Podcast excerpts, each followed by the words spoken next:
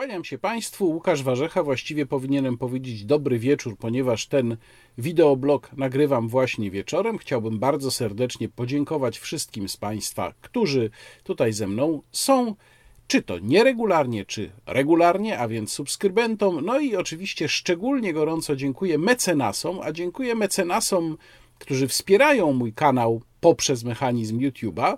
E, szczególnie gorąco dziękuję im, dlatego że YouTube się znowu znarowił po pewnym, można powiedzieć, okresie uspokojenia i znów zaczęły się demonetyzacje filmów. Mój poprzedni wideoblog został zdemonetyzowany. Nie wiem dlaczego, prawdę mówiąc, bo nie znalazły się w nim żadne wstawki wideo, które mogłyby taką decyzje algorytmów uzasadnić. Być może chodzi tu po prostu o y, temat y, uchodźców, imigrantów, migrantów, używanie tego słowa, więc bardzo możliwe, że również ten materiał spotka podobny e, los. Na razie, jeżeli chodzi o ten poprzedni, który ogląda się całkiem dobrze, e, no to on e, oczekuje na tak zwane ręczne sprawdzenie przez macherów YouTube'a już od pięciu dni i na razie, do momentu, kiedy nagrywam, ten materiał sprawdzony nie został. A ja tymczasem muszę zacząć od tematu migrantów na polsko-białoruskiej granicy, więc to słowo będzie się przewijać. Pozdrawiam algorytmy. No trudno, jeżeli ten wideoblog też zostanie zdemonetyzowany, nic na to nie poradzę, no ale przecież nie będę się cenzurował. Nie żyjemy w końcu w PRL-u, nie będę używał zastępczego słowa na imigranta na przykład mówiąc banan, na uchodźcę mówiąc pomidor, a na migranta e, mówiąc kiszka ziemniaczana. Nie dajmy się zwariować. E, chciałbym na tę sytuację, która dzieje się na granicy, tym razem spojrzeć mniej może od strony bezpieczeństwa państwa, co zrobiłem już w poprzednim wideoblogu, a bardziej od strony politycznej, bo to się robi całkiem ciekawe. Mm, jak Państwo wiedzą, mieliśmy mm, już jakiś czas temu stanowisko Unii Europejskiej, które się zresztą nie zmieniło. To stanowisko było, powiedziałbym, umiarkowane, ale jak na Unię Europejską, która przecież, mówię tutaj przede wszystkim o Komisji Europejskiej, która przecież ma z Polską raczej na pieńku, no to ono było dla Polski korzystne. I tu mówiłem już o tym i pisałem już o tym, ale przypomnę, moim zdaniem zasadnicze znaczenie mają tutaj zbliżające się wybory do Bundestagu w Niemczech, wybory, które się odbędą już za niecały miesiąc pod koniec września. E, I akurat tak się składa, że w Niemczech e, sytuacja z kryzysu imigracyjnego lat 2015-17 jest bardzo dobrze pamiętana.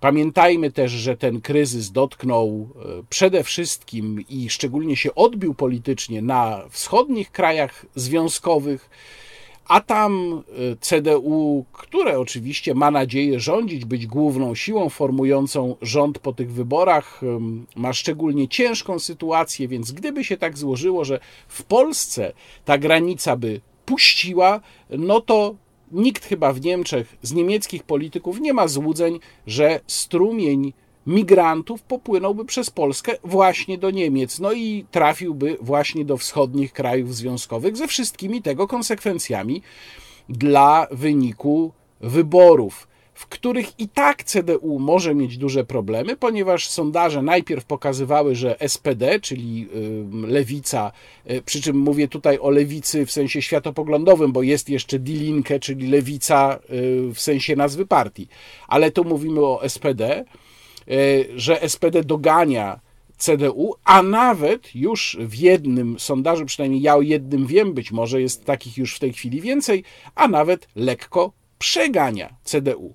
A zatem to stanowisko Unii Europejskiej, Komisja Europejska kierowana przez Urszurę e, von der Leyen, e, która przecież była związana z CDU, no to nie jest dla mnie zaskoczenie. I tutaj trzeba zwrócić uwagę na grę polityczną również w Polsce, która się rozwija w sposób, nie chcę powiedzieć, że nieoczekiwany, bo chyba kto obserwuje uważnie scenę polityczną, to mógł się spodziewać tego kierunku rozwoju, ale w sposób mimo wszystko paradoksalny. To jest chyba najlepiej powiedziane. Symbolem tego paradoksu stał się słynny rajd posła e, Franciszka Sterczewskiego z torbą od Ikei, rajd pomiędzy mm, strażnikami granicznymi, który ja pozwoliłem sobie troszeczkę przerobić.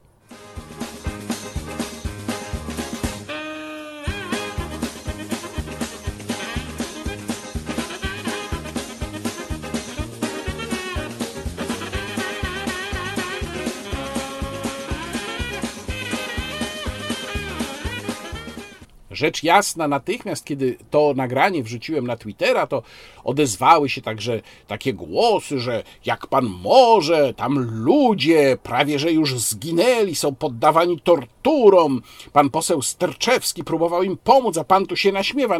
No naśmiewam się, naśmiewam się z idiotyzmu, ale też naśmiewam się z głupoty posła Sterczewskiego, któremu nie wystarczyło najwyraźniej politycznej inteligencji, tak bym to określił, żeby się od tego typu zachowań powstrzymać, bo to, że lansują się na tej sytuacji z migrantami mm, takie osoby jak Marta Lempart na przykład, czy ksiądz Lemański, to mnie nie zaskakuje.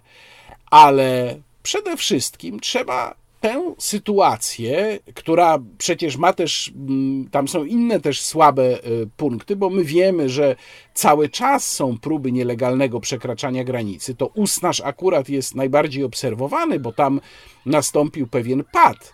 Y, ale przecież te próby przekraczania granicy nielegalnego zdarzają się cały czas i trzeba to widzieć. Jeżeli chcemy zrozumieć, do czego ta sytuacja politycznie może prowadzić, to trzeba ją umieścić w kontekście sentymentów polskich wyborców. No i jak to zrobimy, to będziemy mieli bardzo jednoznaczną sytuację. Tu odwołam się do e, sondażu, świeżego sondażu wydarzeń Polsatu, w którym zadano między innymi takie pytania. Czy pana zdaniem, pana, pani zdaniem Polska powinna wpuszczać migrantów i uchodźców? Tutaj pozwolę sobie zauważyć, że pytanie też nie jest najlepiej zadane, bo jednak sądzę, że jakaś część respondentów, mimo że te dwa pojęcia, czyli migranci, ewentualnie imigranci i uchodźcy są mm, natrętnie wręcz mieszane w wielu mediach, to jednak ich odróżnia. Czyli gdybyśmy tu zadali pytanie, czy Polska powinna wpuszczać migrantów oddzielnie, a czy powinna wpuszczać uchodźców, ale takich prawdziwych uchodźców, o tym ja mówiłem w poprzednim materiale, czyli osoby, których um, zdrowie, wolność, być może życie są zagrożone w ich kraju pochodzenia, to odpowiedzi mogłyby być wyraźnie różne. Ale jeżeli to, no już ujęto to w tym badaniu, tak jak mówię, czyli ujęto to jako jedno, migrantów i uchodźców, no i odpowiedzi są takie. Nie wiem, trudno powiedzieć, to 6,8%, zdecydowanie powinna to 7,4, raczej powinna 3,9, raczej nie powinna 33,8 i zdecydowanie nie powinna wpuszczać 21,1. Czyli za niewpuszczaniem migrantów i uchodźców, jak to ujęto w tym badaniu, opowiedziało się ponad 54, właściwie prawie 55% badanych, a za wpuszczaniem opowiedziało się zaledwie 30, e, ponad 38%. Przewaga tych, którzy się opowiadają za niewpuszczaniem, jest druzgocąca. No i drugie pytanie, które w tym samym sondażu dla wydarzeń Polsatu zadano, czy na polsko-białoruskiej granicy powinien stanąć mur graniczny? Przypominam, że w tej chwili to, co budują tam funkcjonariusze, to nie jest mur, no to jest taki rodzaj trwalszego e, zabezpieczenia, ale jednak nie jest to mur. No i tutaj głosy są bardziej zrównoważone, ale też z przewagą e, odpowiedzi na tak tym razem. Nie wiem, trudno powiedzieć 9,2. Zdecydowanie tak 20,2, raczej tak 27,2, czyli za budową ogrodzenia, muru opowiada się ponad 47%. Zdecydowanie nie mówi 21,1, raczej nie 22,3, czyli 40, ponad 43% badanych. No więc każdy polityk, który myśli, bierze te wyniki pod uwagę.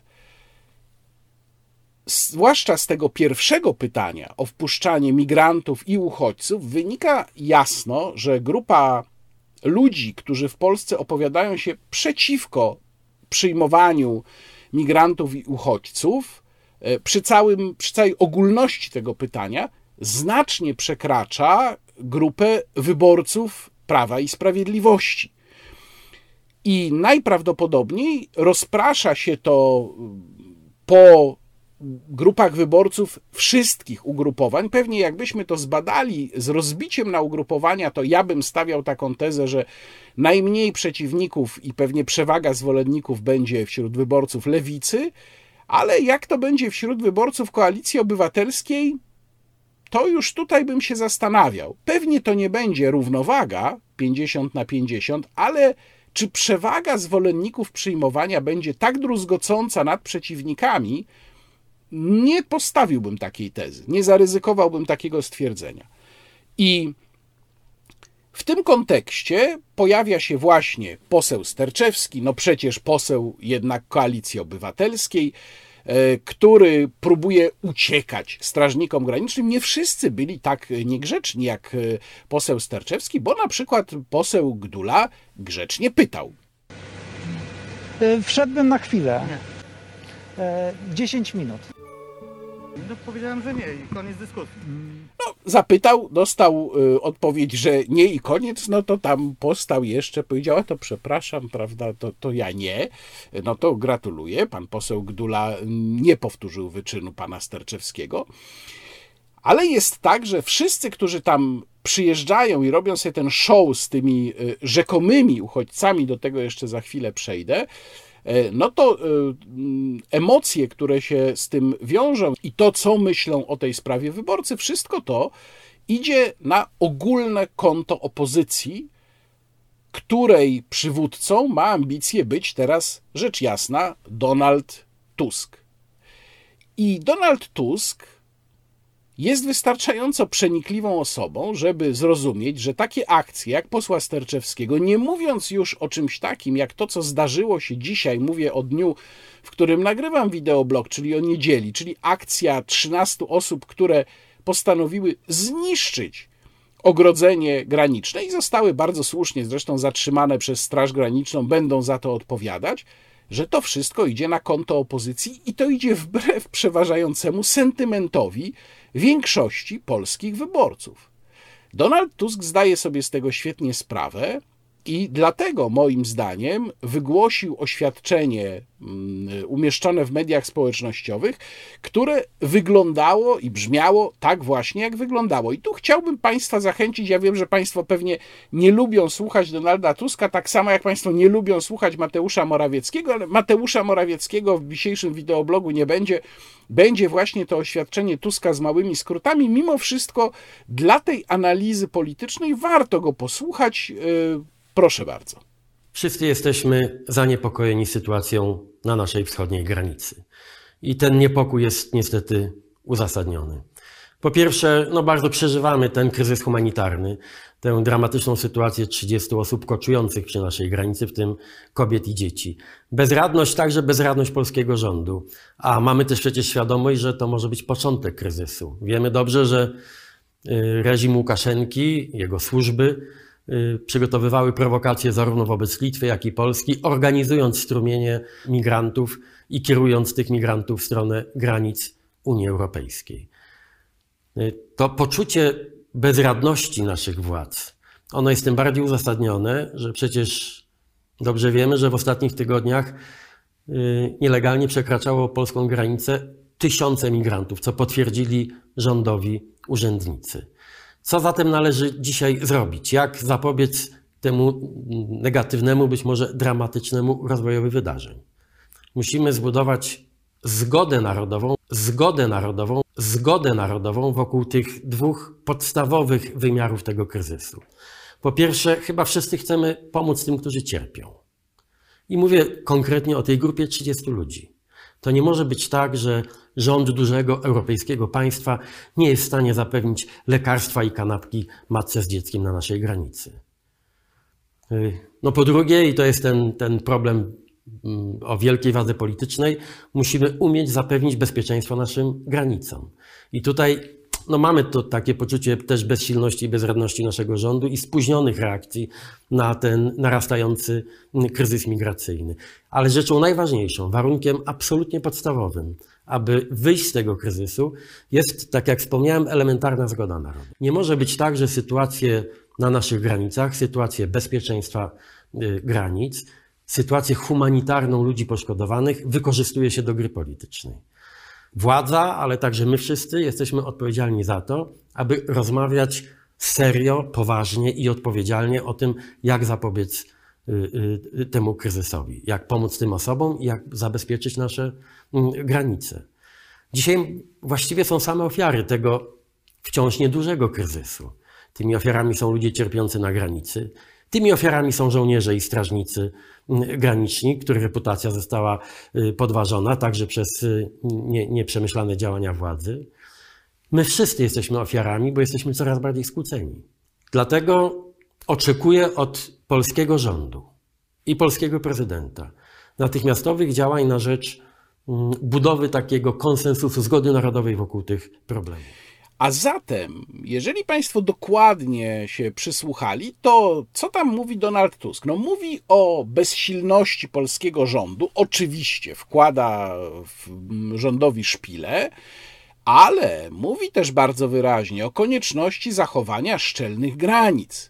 Mówi bardzo wyraźnie o tym, że ta akcja jest e, e, zaprojektowana i poprowadzona przez reżim Łukaszenki to nie jest oświadczenie, które by można potraktować jako wsparcie dla radykalnych działań, dla takich odruchów jak te posła Sterczewskiego. I teraz problem Donalda Tuska polega na tym, że jak się wydaje, jego poziom oddziaływania, jego możliwość oddziaływania nawet na posłów jego własnej partii, takich jak pan Sterczewski czy pani Jachira, która przecież też tam się lansowała, Mm, nie mówiąc już o ludziach z otoczenia, szeroko pojętego otoczenia opozycji, czyli o tych wszystkich, no, można ich nazwać fellow travelers, to takie ładne określenie angielskie, natomiast ja w jednym z tweetów bardziej złośliwie powiedziałem, że to oni są jak konwój markietanek ciągnących za wojskiem.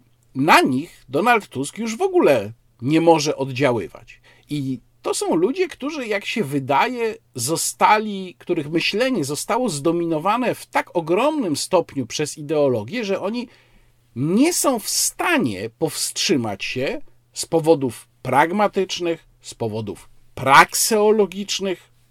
Prakseologia, sztuka osiągania celów, czyli no co jest celem, prawda? Celem jest doprowadzenie do tego, żeby PiS stracił władzę. No ale oni pracują wydatnie, pan Kramek, E, pan Sterczewski, pani Jachira, mm, pan Szczerba, pani Lempart, oni wszyscy pracują wydatnie po to, żeby Jarosław Kaczyński mógł tylko siedzieć z kotem przy biurku, tego kota tam głaskać, ewentualnie dać mu coś do jedzenia i jak sobie siedzieć i tak patrzeć, jak mu rośnie. Niech oni tam chodzą sobie nad te granice, a Jarosław Kaczyński tylko będzie patrzył, nic nie musi robić kompletnie. No, oni się zachowują jak agenci Jarosława Kaczyńskiego, ale to pokazuje też poziom sfanatyzowania.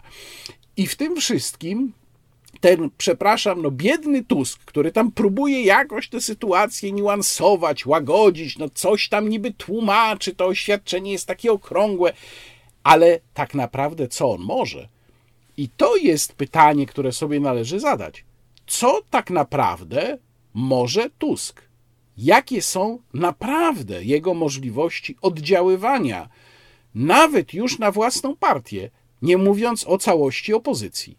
Tymczasem akcja propagandowa idzie na całego. Ja przeczytałem z ogromnym zdziwieniem, zaskoczeniem, ale też z podziwem tweety Fundacji Ocalenie, z których jeden brzmiał tak. Od kilku dni obserwujemy akcję dezinformacyjną. Podawane jest, że wśród osób w Usnarzu nie ma Afgańczyków, że zmienia się ich liczba albo że jest rotacja osób. Informujemy. Od 19 sierpnia znamy dane osobowe i pochodzenie, Afganistan. Wszystkich 32 osób, osoby się nie zmieniają. Zastanawiam się, w jaki sposób Fundacja Ocalenie mogła poznać te dane, bo Fundacja tego nie wyjaśniła. W innym twicie tylko napomknęła, że jest w posiadaniu ich dokumentów. Hmm. W jaki sposób polska fundacja mogła wejść w posiadanie dokumentów ludzi, którzy są po białoruskiej stronie granicy i z którymi nikt z polskiej strony nie ma kontaktu? Czy te dokumenty zostały im przeteleportowane. W jakiś sposób przez te osoby siedzące na granicy, czy może Fundacja Ocalenie zatrudnia telepatów, którzy usiedli, skupili się i zobaczyli w swoich umysłach obraz tych dokumentów, a także byli w stanie prześwietlić swoimi nadzwyczajnymi mocami całą historię tych ludzi, każdej z tych 32 osób i sprawdzić, że to rzeczywiście są Afgańczycy, że to jest absolutna prawda, no bądźmy poważni. Sprawdzanie pochodzenia migrantów, którzy podają się za uchodźców, to jest długotrwały proces, który jest powierzany służbom, odpowiednim służbom. To jest długotrwałe prześwietlanie każdej osoby, tak jak mówiłem w poprzednim wideoblogu, weryfikowanie jej opowieści, sprawdzanie również jej papierów, czy to są papiery prawdziwe, czy nie, na ile to można zweryfikować. I nagle wchodzi Fundacja Ocalenia i my wiemy, my mamy te dokumenty i mamy pewność, tak, to są wszystko Afgańczycy. No, jeżeli Fundacja Ocalenie pisze, od kilku dni obserwujemy akcję dezinformacyjną, to ja powiem tak. I to jest akcja dezinformacyjna właśnie w wykonaniu Fundacji Ocalenie. A zatem podsumowując, jeżeli są Państwo sympatykami opozycji, to proszę spróbować wyjść z tej swojej emocjonalnej bańki, z tego emocjonalnego korytarza, w którym państwo tkwią, i spróbować zobaczyć sprawy pragmatycznie. Naprawdę, to, co wyprawiają przedstawiciele opozycji dzisiaj, sprawia takie wrażenie, jakby byli wszyscy jak jeden mąż agentami Jarosława Kaczyńskiego. Czy naprawdę o to państwu chodzi? Drugi temat, o którym krótko chciałbym Państwu opowiedzieć, o szerszą relację znajdą Państwo w tekście, który w poniedziałek powinien się znaleźć na moim blogu na portalu Warsaw Enterprise Institute, dotyczy Fit for 55, temat, który jak Państwo wiedzą jest mi bliski i o którym dużo piszę. Między innymi w ostatnim wydaniu dziennika Gazety Prawnej znalazła się moja polemika z wcześniejszym o dwa tygodnie tekstem Piotra mm, Wójcika. E, tutaj e, załączam Państwu link, aczkolwiek jest to ukryte za paywallem. E, natomiast miałem okazję parę dni temu uczestniczyć w Belwederze w debacie na temat Fit for 55, szansa czy zagrożenie, taki był tytuł tej debaty. Debata zorganizowana pod auspicjami kancelarii prezydenta. Bardzo ciekawa, występujący w głównym panelu rzeczywiście kompetentni. Był tam m.in. minister, wiceminister klimatu Jacek Ozdoba z y, Solidarnej Polski. Debatę prowadził Wojciech Jakubik, znany Państwu m.in. z moich rozmów w cyklu Polska na serio, redaktor naczelny portalu Business Alert.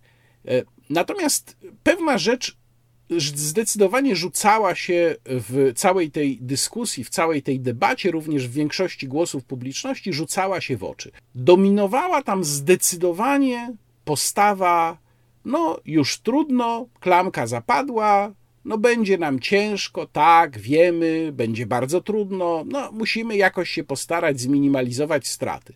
To znaczy, w ogóle nie było tam dyskusji o kwestiach fundamentalnych o fundamentalnych założeniach programu Fit for 55, ale także na co ja zwróciłem uwagę, zabierając głos w ramach mm, y, głosów publiczności, nie było mowy o y, absolutnie podstawowych kwestiach wolności obywatelskich, wolności gospodarczych i y, tego, o czym przypominam, bo to zupełnie wprost przecież mówi Franz Timmermans, że mamy w postaci Fit for 55 do czynienia z programem gigantycznej inżynierii społecznej. czymś, czego Unia Europejska na tę skalę nigdy nie starała się jeszcze robić. A tutaj zupełnie wprost nam się mówi: tak, zmusimy was do zmiany stylu życia. I te tematy, te aspekty kompletnie były w tej debacie nieobecne. Ona się skupiła na sprawach, e, powiedziałbym, technicznych. No, co zrobić, żeby ciepłownie mm, miały pieniądze na inwestowanie? Czy mamy technologie, które możemy wykorzystać w ramach Fit for 55? No, tak to wyglądało, że tak jakby kompletna rezygnacja.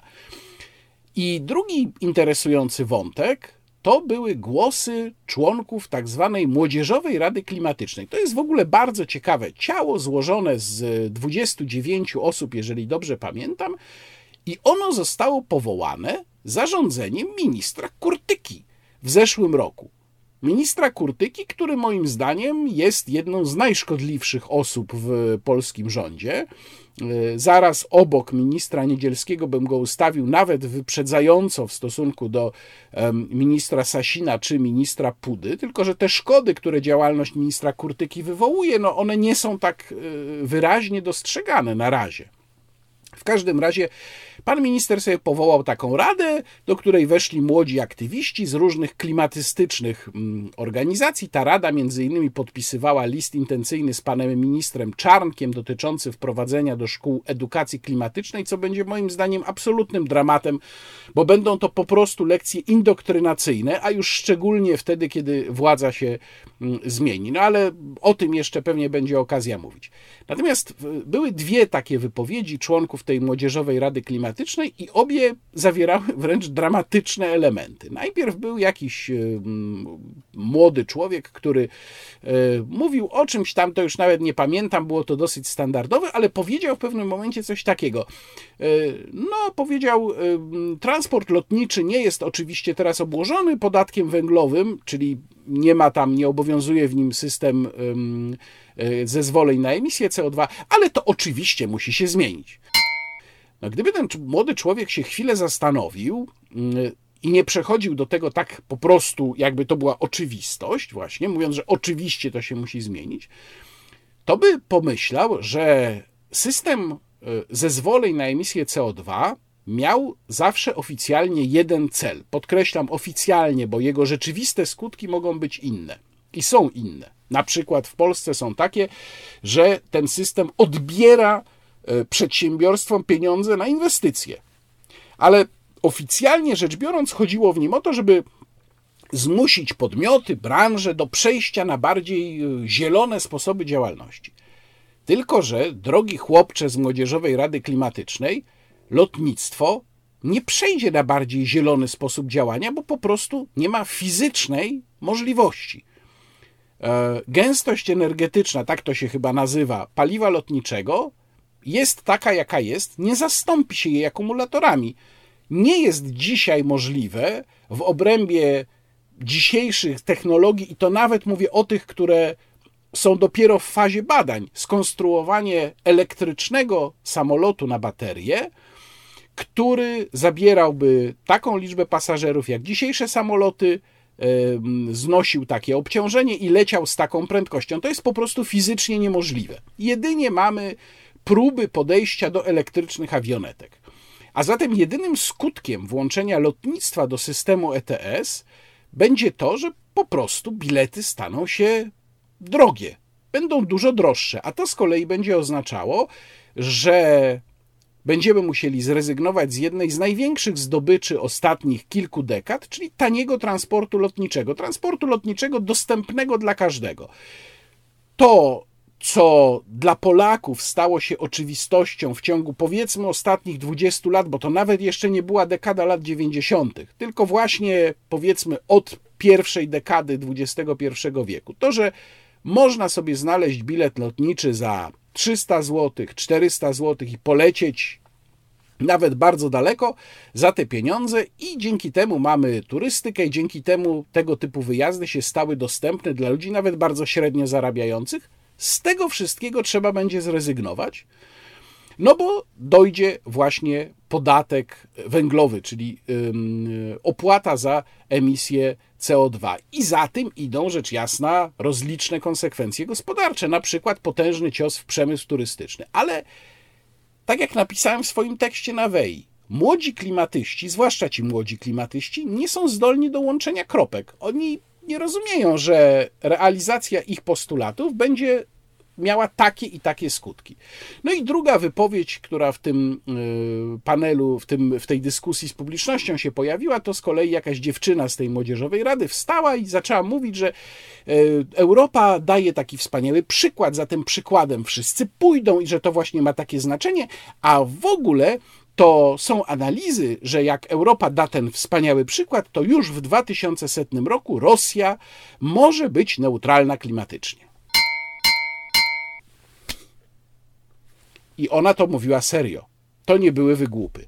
Czyli taki jest poziom analizy rzeczywistości młodych klimatystów, takich po 20 parę lat. Oni tak widzą realia międzynarodowe, gospodarcze. Więc ja Państwa pytam, jak tu się nie załamać. No i jeszcze mogę powiedzieć ciekawostkę. Jeżeli Państwo obserwowali jakieś zdjęcia czy relacje z tej debaty, wyglądało to tak, że tam wszyscy dyskutanci, właściwie cała publiczność na sali, wszyscy oczywiście byli w maseczkach. No wiadomo, w pomieszczeniu, prawda, w maseczkach. Ja nie byłem i chyba jeszcze jedna osoba z publiczności, z tego co widziałem. Debata się skończyła, zostaliśmy zaproszeni na lunch do sąsiedniej sali, no i oczywiście przy lunchu wszyscy zdjęli te maseczki, stojąc tuż obok siebie. Czyli cyrk. Tak jak to zwykle bywa w takich kwestiach w ciągu ostatnich miesięcy, wielu miesięcy, cyrk.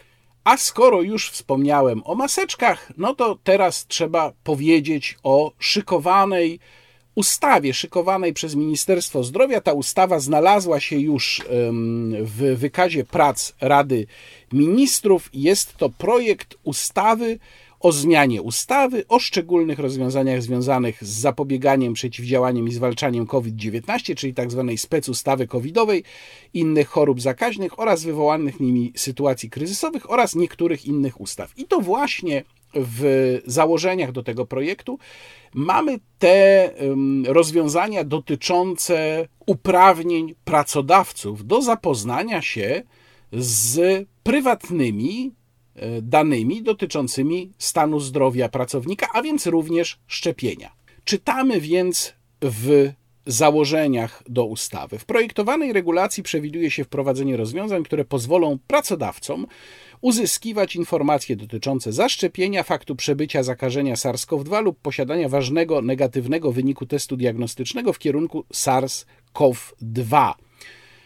Co ciekawe, Ministerstwo Zdrowia, jego przedstawiciele w wypowiedziach w mediach twierdzą, że mm, wejście pracodawcy w posiadanie tej wiedzy miałoby się odbywać poprzez stworzenie mu dostępu do elektronicznego rejestru osób zaszczepionych, czyli jak władza chce to rozwiązać technicznie nawet, ja już pomijam tutaj kwestie regulacji dotyczących dostępu do informacji prywatnych, nie mam zielonego pojęcia, nie wyobrażam sobie tego. Dalej czytamy. Proponuje się, aby w przypadku osoby, która przekazała informację o braku zaszczepienia, nieprzebyciu infekcji e, lub posiadania ważnego pozytywnego wyniku testu diagnostycznego, pracodawca mógł delegować tę osobę do pracy poza jej stałe miejsce pracy lub do innego rodzaju pracy z wynagrodzeniem odpowiadającym rodzajowi pracy, albo skierować na urlop bezpłatny. Albo skierować na urlop bezpłatny.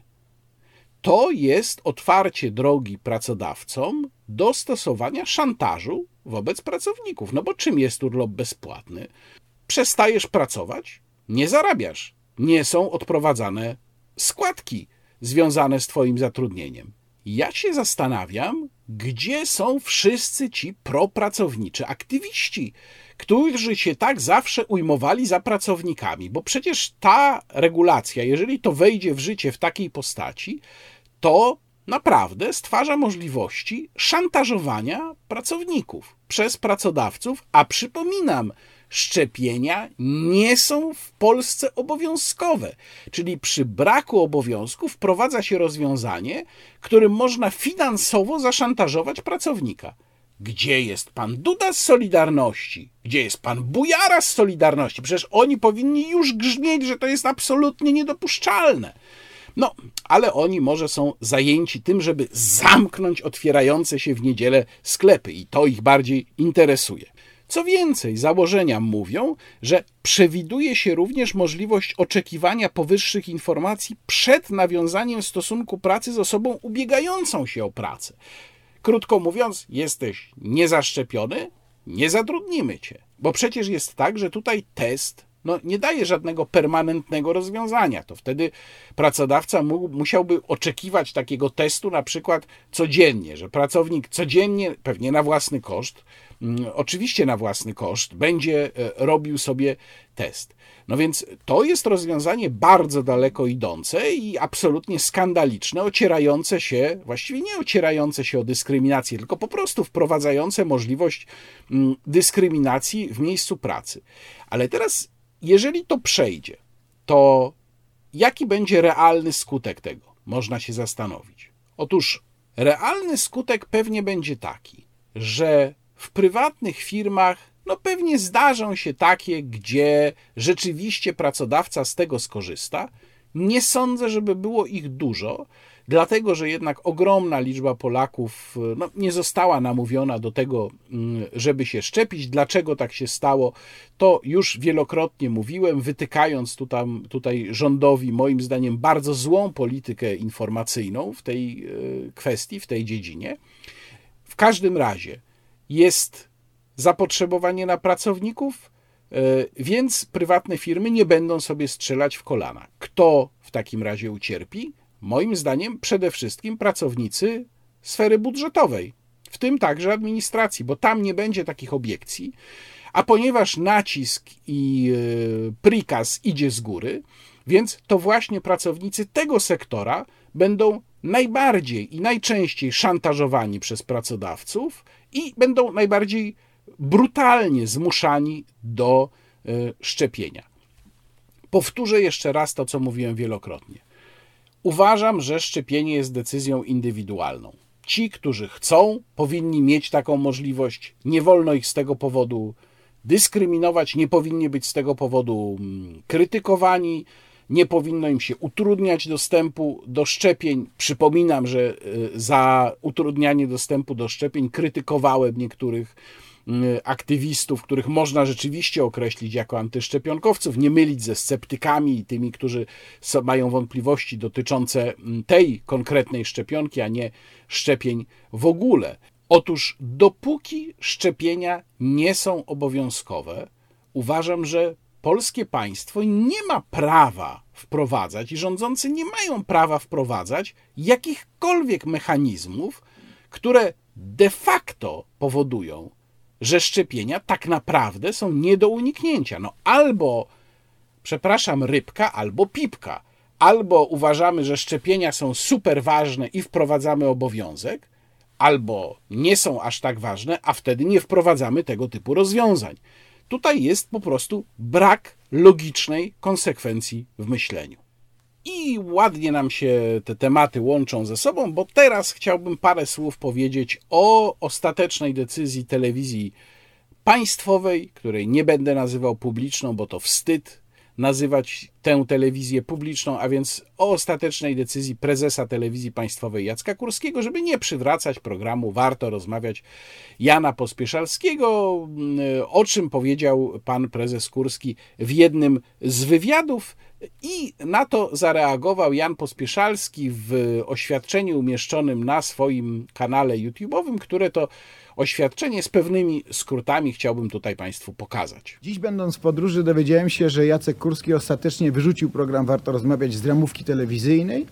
I jakby informacja sama w sobie nie jest aż tak bardzo zaskakująca, jednak to, co powiedział w tym wywiadzie, bo dowiedzieliśmy się o tym z mediów, no, domaga się komentarza. Po pierwsze, Jacek Kurski używa tam takiego sformułowania, że sami wykluczyliśmy się e, z telewizji, w związku z tym sugeruje, że gdybyśmy nie publikowali e, tych treści, które publikujemy, nie bronili lekarzy, których bronimy, e, siedzieli cicho, to być może znalazłoby się dla nas miejsce w ramówce telewizyjny. No nic podobnego. Od ponad trzech miesięcy producent Paweł Nowacki i redakcja zwracała się wielokrotnie do władz telewizji, do zarządu, do samego prezesa z informacją, co dalej, jak wygląda sytuacja.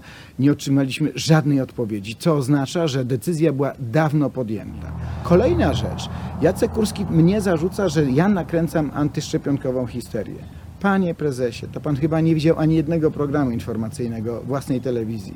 Niech pan zobaczy, co ci eksperci, co ci wszyscy lekarze, co ci wszyscy ministrowie wygadują, ministrowie zdrowia, mówię, wygadują e, e, w studiach telewizyjnych to oni nakręcają psychozę, to oni nakręcają histerię, strasząc y, społeczeństwo piątą, szóstą falą, trzecią dawką, czwartym wariantem, powodując totalną psychozę. Kolejna rzecz.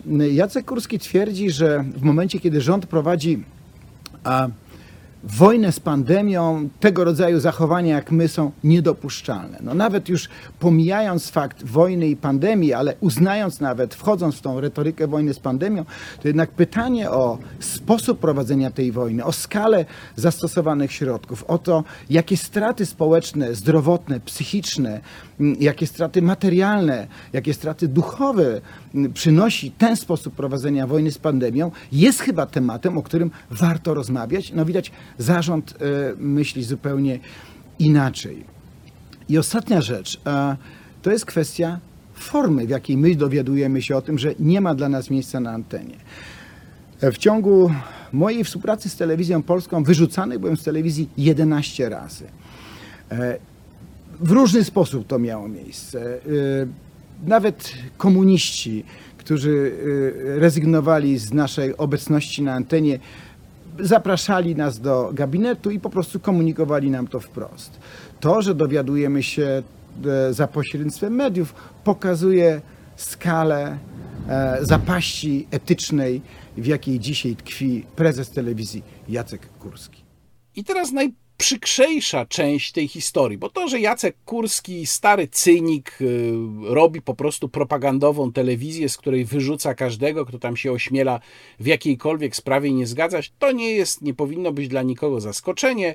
Polecam Państwu, nawiasem mówiąc, moją rozmowę z Janem Pawlickim w cyklu Polska na serio, w której jakiś czas temu, niedawno rozmawialiśmy o tym, co można by zrobić właśnie z telewizją państwową i zgadzam się tutaj, że ona musiałaby zostać również na poziomie twarzy, które się tam pokazują, gruntownie przeorana, gdyby rzecz jasna pojawiła się władza, która naprawdę chciałaby ją naprawić, a nie po prostu przejąć.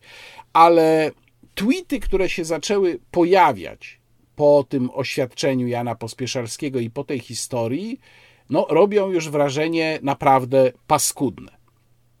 Na przykład Marzena Paczuska była szefowa wiadomości, mm, obecnie w Poczcie Polskiej, a więc nikomu, prawda, władzuchna nie daje zginąć swojemu. Napisała tak: Gdybym nadzorowała kwietniowe wydanie programu Warto Rozmawiać, czyli to, po którym został program zdjęty z anteny, nie zgodziłabym się na występy w telewizji publicznej panów Hałata i Szrama. Nie dlatego, że krytykują rząd, lecz dlatego, że nie lansuje się ludzi, którzy obsesyjnie wygłaszają teksty sprzeczne z rozumem. No, y, jeżeli ktoś słucha tego, co wygaduje w mediach, nie tylko państwowych, na przykład profesor Horban, to dopiero to są, proszę Państwa, teksty sprzeczne z rozumem, a także bardzo często sprzeczne z wiedzą, tą właśnie tak zwaną aktualną wiedzą naukową, y, o której tak chętnie mówią zwolennicy różnego rodzaju restrykcji. Ale wszelkie granice, wszelkie granice przekroczyła Dorota Kania która to Dorota Kania, przypominam, jest osobą odpowiedzialną za linię gazet regionalnych kupionych przez Orlen, przez pana Obajtka. I Dorota Kania napisała tak, odpowiadając w pewnym sensie na oświadczenie Jana Pospieszalskiego. Najpierw napisała: Jan Pospieszalski to niezwykle odważny człowiek, naprawdę, zwłaszcza wtedy, gdy podczas pierwszej fali pandemii dekował się w swojej posiadłości na wsi i w rozmowie ze mną prawie płakał, że nie może występować, zarabiać. Tu apel do wszystkich znajomych pani Kani. Proszę z panią Kanią nie toczyć żadnych prywatnych rozmów, bo nie wiadomo, czy w razie jakiegoś zapotrzebowania propagandowego, pani Kania po prostu z tych rozmów nie wyniesie czegoś na zewnątrz. Więc proszę pamiętać, że to jest osoba, z którą się absolutnie nie rozmawia, nie dzieli się z nią żadnymi um, prywatnymi refleksjami, żadnymi prywatnymi problemami. Trzeba ją traktować w taki sposób, że tylko z, paną, z panią Kanią się rozmawia o sprawach oficjalnych, wyłącznie. Dalej, tutaj już mamy demaskację. Warto przypomnieć, pisze pani Kania, Jan Pospieszalski był jedynym z tak zwanej prawej strony, który zachował programy, gdy TVP rządziła Platforma. Kiedyś mnie to dziwiło. Dziś wszystko jasne. Tak, proszę Państwa, Jan Pospieszalski ostał się w telewizji rządzonej przez Platformę Obywatelską, która, przypomnę, przejęła telewizję dopiero w 2010, nie w 2007 roku, bo wcześniej tam rządziła koalicja PiS, PSL, SLD. I Jan Pospieszalski po prostu się wtedy sprzedał Platformie. Dorota Kania go po prostu rozszyfrowała swoim przenikliwym umysłem. I wreszcie, Jan Pospieszalski kreuje się na bojownika o wolność słowa i pisze dobrze na temat traktowania go przez komunistów. No nie pisze, tylko mówi, jak Państwo słyszeli. Nie chodziło o to, że komuniści go traktowali dobrze, tylko chodziło o to, że mieli odwagę powiedzieć mu w oczy, że jego program zawieszają. Nic dziwnego, przecież w latach 80. wyjeżdżał na koncerty do Moskwy i brał udział w festiwalu piosenki radzieckiej w Zielonej Górze. No, ja tutaj widzę duży potencjał do tego, żeby Jan Pospieszalski znalazł się w kolejnej edycji resortowych dzieci mediów. Tak, proszę Państwa, to jest, widzę, wstęp do kolejnego świetnego, demaskacyjnego artykułu Doroty Kani, e, a jeszcze chciałem tu Państwu pokazać, bo Marcin Paladę napisał, a PZPR-owiec Targalski jest ok. Na co Dorota Kania napisała, był i jest antykomunistą, nie jeździł na koncerty do Moskwy. Czyli PZPR-owiec Targalski, proszę Państwa, rozwalał PZPR od środka, a Jan Pospieszalski dogadał się z komunistami, bo jeździł do Moskwy na koncerty, a Platforma zostawiła go w telewizji polskiej. Możemy sobie z tego żartować, ale i nawet powinniśmy sobie z tego żartować, bo to jest już poziom absurdu sięgający chyba wyżej nawet niż Monty Python byłby w stanie wymyślić. Ale proszę sobie uświadomić, i wtedy Państwu zamrze ten uśmiech na ustach, że ta kobieta odpowiada za to, jaka jest linia programowa grupy państwowych, de facto lokalnych gazet w Polsce. Ona za to odpowiada. Z tym swoim przenikliwym umysłem. No dobrze, dosyć tej polityki. Teraz, jak obiecywałem, wracam do swoich wakacyjnych podróży. Chcę Państwu opowiedzieć o dwóch miejscach. Pierwsze miejsce to jest Muzeum Kultury Ludowej Pomorza, tak to się nazywa w mm, całości. To jest część muzeum w Słupsku, które to muzeum w Słupsku ma główną swoją siedzibę w Zamku Książąt Pomorskich. O tym muzeum jeszcze opowiem, ale już nie dzisiaj. A mam na myśli y, skansen w Swołowie, bo tak naprawdę to jest skansen i uczciwie mówię, jest to prawdopodobnie najlepszy ze skansenów, w jakich w Polsce byłem. Skansen jest rozrzucony w trzech miejscach po wsi, w której jeszcze mieszkają ludzie pomiędzy tymi częściami y, skansenu.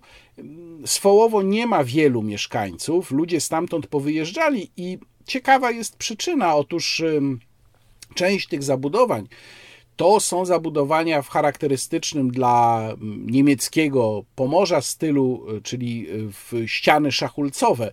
Te ściany szachulcowe, budynki zbudowane y, właśnie tą metodą są niezwykle trudne i bardzo drogie w utrzymaniu. I jak tłumaczyła mi tam pracownica skansenu y, można wpakować gigantyczne pieniądze w ratowanie takiego budynku, a efektu prawie nie widać, a rzecz jasna nad wszystkim czuwa konserwator, który domaga się, żeby wszystko, co do najdrobniejszego szczegółu było zrobione zgodnie z dawnymi planami czy ze stanem poprzednim. I tu zresztą pewna dygresja. To jest w ogóle bardzo ciekawy temat. Otóż wielokrotnie już sygnalizowano, że tak naprawdę te bardzo restrykcyjne zasady, które w Polsce dotyczą właścicieli zabytkowych budynków, a które wymagają tego, żeby na przykład każda rama okienna była odpowiednio dobrana, no i oczywiście wiadomo, że taka dobrana specjalnie rama okienna kosztuje wielokrotnie więcej niż zwykła rama okienna, która może być w podobnym stylu, ale jest zwykłą, masowo produkowaną ramą okienną.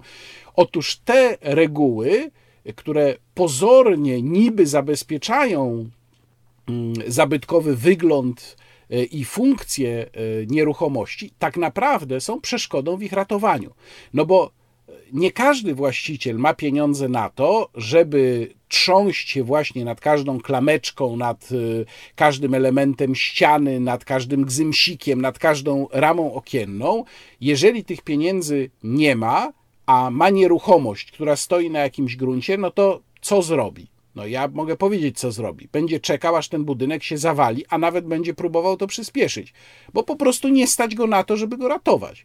Więc wielokrotnie już e, pojawiały się takie apele, żeby zmienić prawo w taki sposób, żeby stało się jednak bardziej elastyczne, żeby właśnie można było część tych zabytków uratować nawet kosztem ich częściowego uwspółcześnienia. No ale chyba lepiej mieć zabytkowy budynek, w którym zostały wstawione współczesne ramy okienne, ale żeby on stał i żeby generalnie zachował swój yy, zabytkowy wygląd, niż czekać, aż ten budynek się zawali, no i wtedy właściciel terenu i nieruchomości będzie mógł z czystym sumieniem go rozebrać e, do końca i będzie mógł tam postawić coś już zupełnie niezabytkowego. To jest taka moja dygresja po wizycie, po wizycie w Swołowie, a teraz wracam do samego skansenu. W głównym kompleksie jest bardzo interesująca, jest kilka bardzo interesujących w tych zabytkowych wnętrzach ekspozycji, między innymi dotyczących właśnie technik budowlanych, tych, e, głównie tych opartych na szachulcowej ścianie. To jest bardzo dokładnie pokazane, jak się budowało. Również e, wystawa dotycząca tkactwa, bardzo dla mnie ciekawa, bo pokazująca wzory na tkaninach, te miejscowe wzory na tkaninach, e, które miały w tym regionie swój specyficzny wygląd i sięgano tutaj zawsze po e, podobne e, wzorce. Ale najciekawszym elementem tego skansenu jest zagroda Albrechtów. To była zagroda bogatych miejscowych gospodarzy, jedna z takich typowych zagród e, e, majętnych gospodarzy na Pomorzu, czyli budynki ustawione w czworobok, czyli brama, taki budynek bramny, przez który się wjeżdżało na środek tego podwórka, które było zwieńczone budynkiem mieszkalnym z kolei. Ten budynek mieszkalny, zanim przejęło go E, Słupskie Muzeum, ten oddział w Swołowie, ten skansen w Swołowie, to był już w bardzo złym stanie. Mm, z tego, co się dowiedziałem, lokatorzy, którymi już oczywiście nie byli, nie była rodzina Albrechtów, tylko polska rodzina, która to gospodarstwo przejęła po wojnie, mieszkali tam na piętrze już wyłącznie, bo parter był tak zniszczony. To się bardzo zmieniło. To gospodarstwo jest znakomicie odrestaurowane i ten budynek mieszkalny również jest bardzo pieczołowicie odrestaurowany i na parterze właśnie mamy zrekonstruowane wnętrza, mm, które należały do takiej bogatej rodziny i one nie są zrekonstruowane wyłącznie na podstawie jakichś ogólnych notatek. To jest również bardzo interesujące. Otóż okazuje się, że w tej rekonstrukcji, w doprowadzeniu tego do takiego stanu, w jakim to było no prawie już 100 lat temu, powiedzmy w latach 30. XX wieku, pomógł wnuk właścicieli, wnuk tych Albrechtów, tych niemieckich właścicieli, który dostarczył muzeum bardzo dużo fotografii, to po prostu zachowały się w jego rodzinie, dotyczących tego, jak to wyglądało. Dzięki tej pomocy można było zrekonstruować w dużej mierze autentyczny wygląd tych pomieszczeń. Co ciekawe, są tam zgromadzone mm, sprzęty, z których część może być nawet dzisiaj używana. Tak jest na przykład z gofrownicą. Jeżeli Państwo tam będą, to proszę koniecznie tej gofrownicy poszukać, mm, albo proszę poszukać pralki. E, na przykład, tak jak powiedziałem, jest to jeden z najciekawszych skansenów, na jakie się w ogóle kiedykolwiek i gdziekolwiek natknąłem. Bardzo warto go obejrzeć. I proszę sobie na to zarezerwować kilka godzin. Jeżeli Państwo lubią zwiedzanie, tak jak ja, no to myślę, że spędzą tam Państwo miło e, dwie lub trzy godziny, nawet dwie to za mało, myślę, że ze trzy godziny. I drugie miejsce, do którego odwiedzenia Państwa namawiam, szczególnie mocno, bo ono ma znaczenie, powiedziałbym, kulturotwórcze dla całego mm, regionu, chociaż zawsze pozostawało trochę z boku, to jest Żarnowiecki klasztor. Klasztor w tej chwili benedyktynek od XVII wieku, klasztor benedyktynek, kiedy to benedyktynki mm, zastąpiły cysterki, bo początkowo był to klasztor cysterek, a nie benedyktynek. E, otóż y, historia tego klasztoru y, nie wiadomo kiedy dokładnie się zaczyna, natomiast w 1245 roku w bulli papieża Innocentego IV pojawiło się następujące określenie stagnum juxta locum monialium, czyli jezioro obok siedziby mniszek. I właśnie chodziło o tę siedzibę przy Żarnowcu, przy czym nie wiadomo do końca, czy wtedy już ta siedziba istniała, czy też dopiero e, była w planach, dopiero zaczynano ją budować. Koniecznie, jeżeli tam Państwo będą, to trzeba odwiedzić skarbiec, przy czym proszę najpierw sprawdzić godziny jego otwarcia na stronie internetowej klasztoru, bo mniszki, których tam w tej chwili jest 18, e, mniszki benedyktynki mają swoje obowiązki i swój rozkład dnia, dlatego ten skarbiec otwierany jest tylko na półtorej godziny w godzinach popołudniowych, ale mimo wszystko warto swoje plany dostosować do jego otwarcia, bo można tam zobaczyć mnóstwo bardzo cennych zabytków. Między innymi szczególną uwagę zwracają y, ornaty i kapy, y, które zrobiły mniszki właśnie benedyktynki, ornaty niektóre jeszcze z XVII wieku, w których szczególnie warto zwrócić uwagę na miejscowe kaszubskie motywy, na przykład kwiatowe, a także, co na mnie zrobiło wyjątkowe wrażenie. Jest tam kilka bardzo cennych zabytków książkowych. To są graduały, to są antyfonarze e, z XVII wieku, a nawet jeszcze z połowy XV wieku w rewelacyjnym stanie. One są rzecz jasna po konserwacji. E, wyglądały kiedyś gorzej, ale po konserwacji wyglądają właściwie tak, jakby zostały e, wypisane, bo są to rękopisy, mm, jakby zostały wypisane, nie wiem, 2-3 lata temu mm, z oryginalnymi skórzanymi oprawami. Te oprawy w niektórych przypadkach były e, zmieniane, ale nawet jeżeli były zmieniane, to były zmieniane i tak kilkaset lat temu. Ten klasztor ma bardzo interesującą historię i miał bardzo zmienne losy. Nie będę tutaj Państwu, że tak powiem, spoilerował i zdradzał, dlaczego benedyktynki zastąpiły cysterki, ale jeżeli Państwo chcą się dowiedzieć więcej, to polecam udanie się do klasztornego sklepiku i zachęcam też do rozmowy z siostrami z klasztoru, które są bardzo miłe, bardzo chętnie opowiadają o historii swojego miejsca. I właśnie mm, siostra, którą spotkałem w mm, skarbcu, która tego skarbca dogląda i się nim opiekuje, jako że jest e, e, technikiem konserwacji zabytków, poleciła mi kupienie w sklepiku klasztornym takiej książki siostry Małgorzaty Borkowskiej, książki Legenda Żarnowiecka.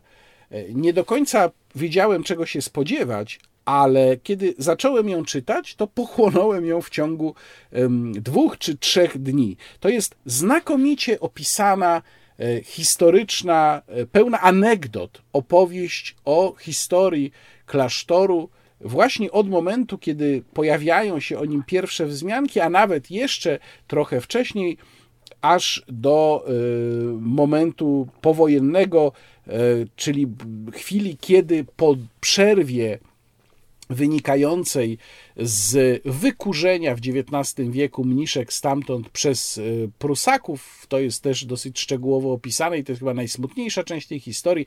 Siostry po 1945 roku wróciły właśnie do klasztoru w Żarnowcu. Polecam bardzo mocno skansen w Swołowie i polecam klasztor w Żarnowcu, a w tym klasztorze e, koniecznie proszę kupić książkę Legenda Żarnowiecka, którą znakomicie się czyta.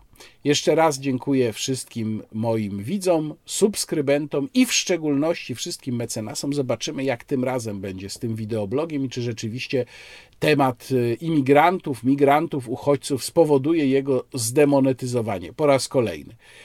Pozdrawiam, do zobaczenia. Łukasz Warzecha, kłaniam się.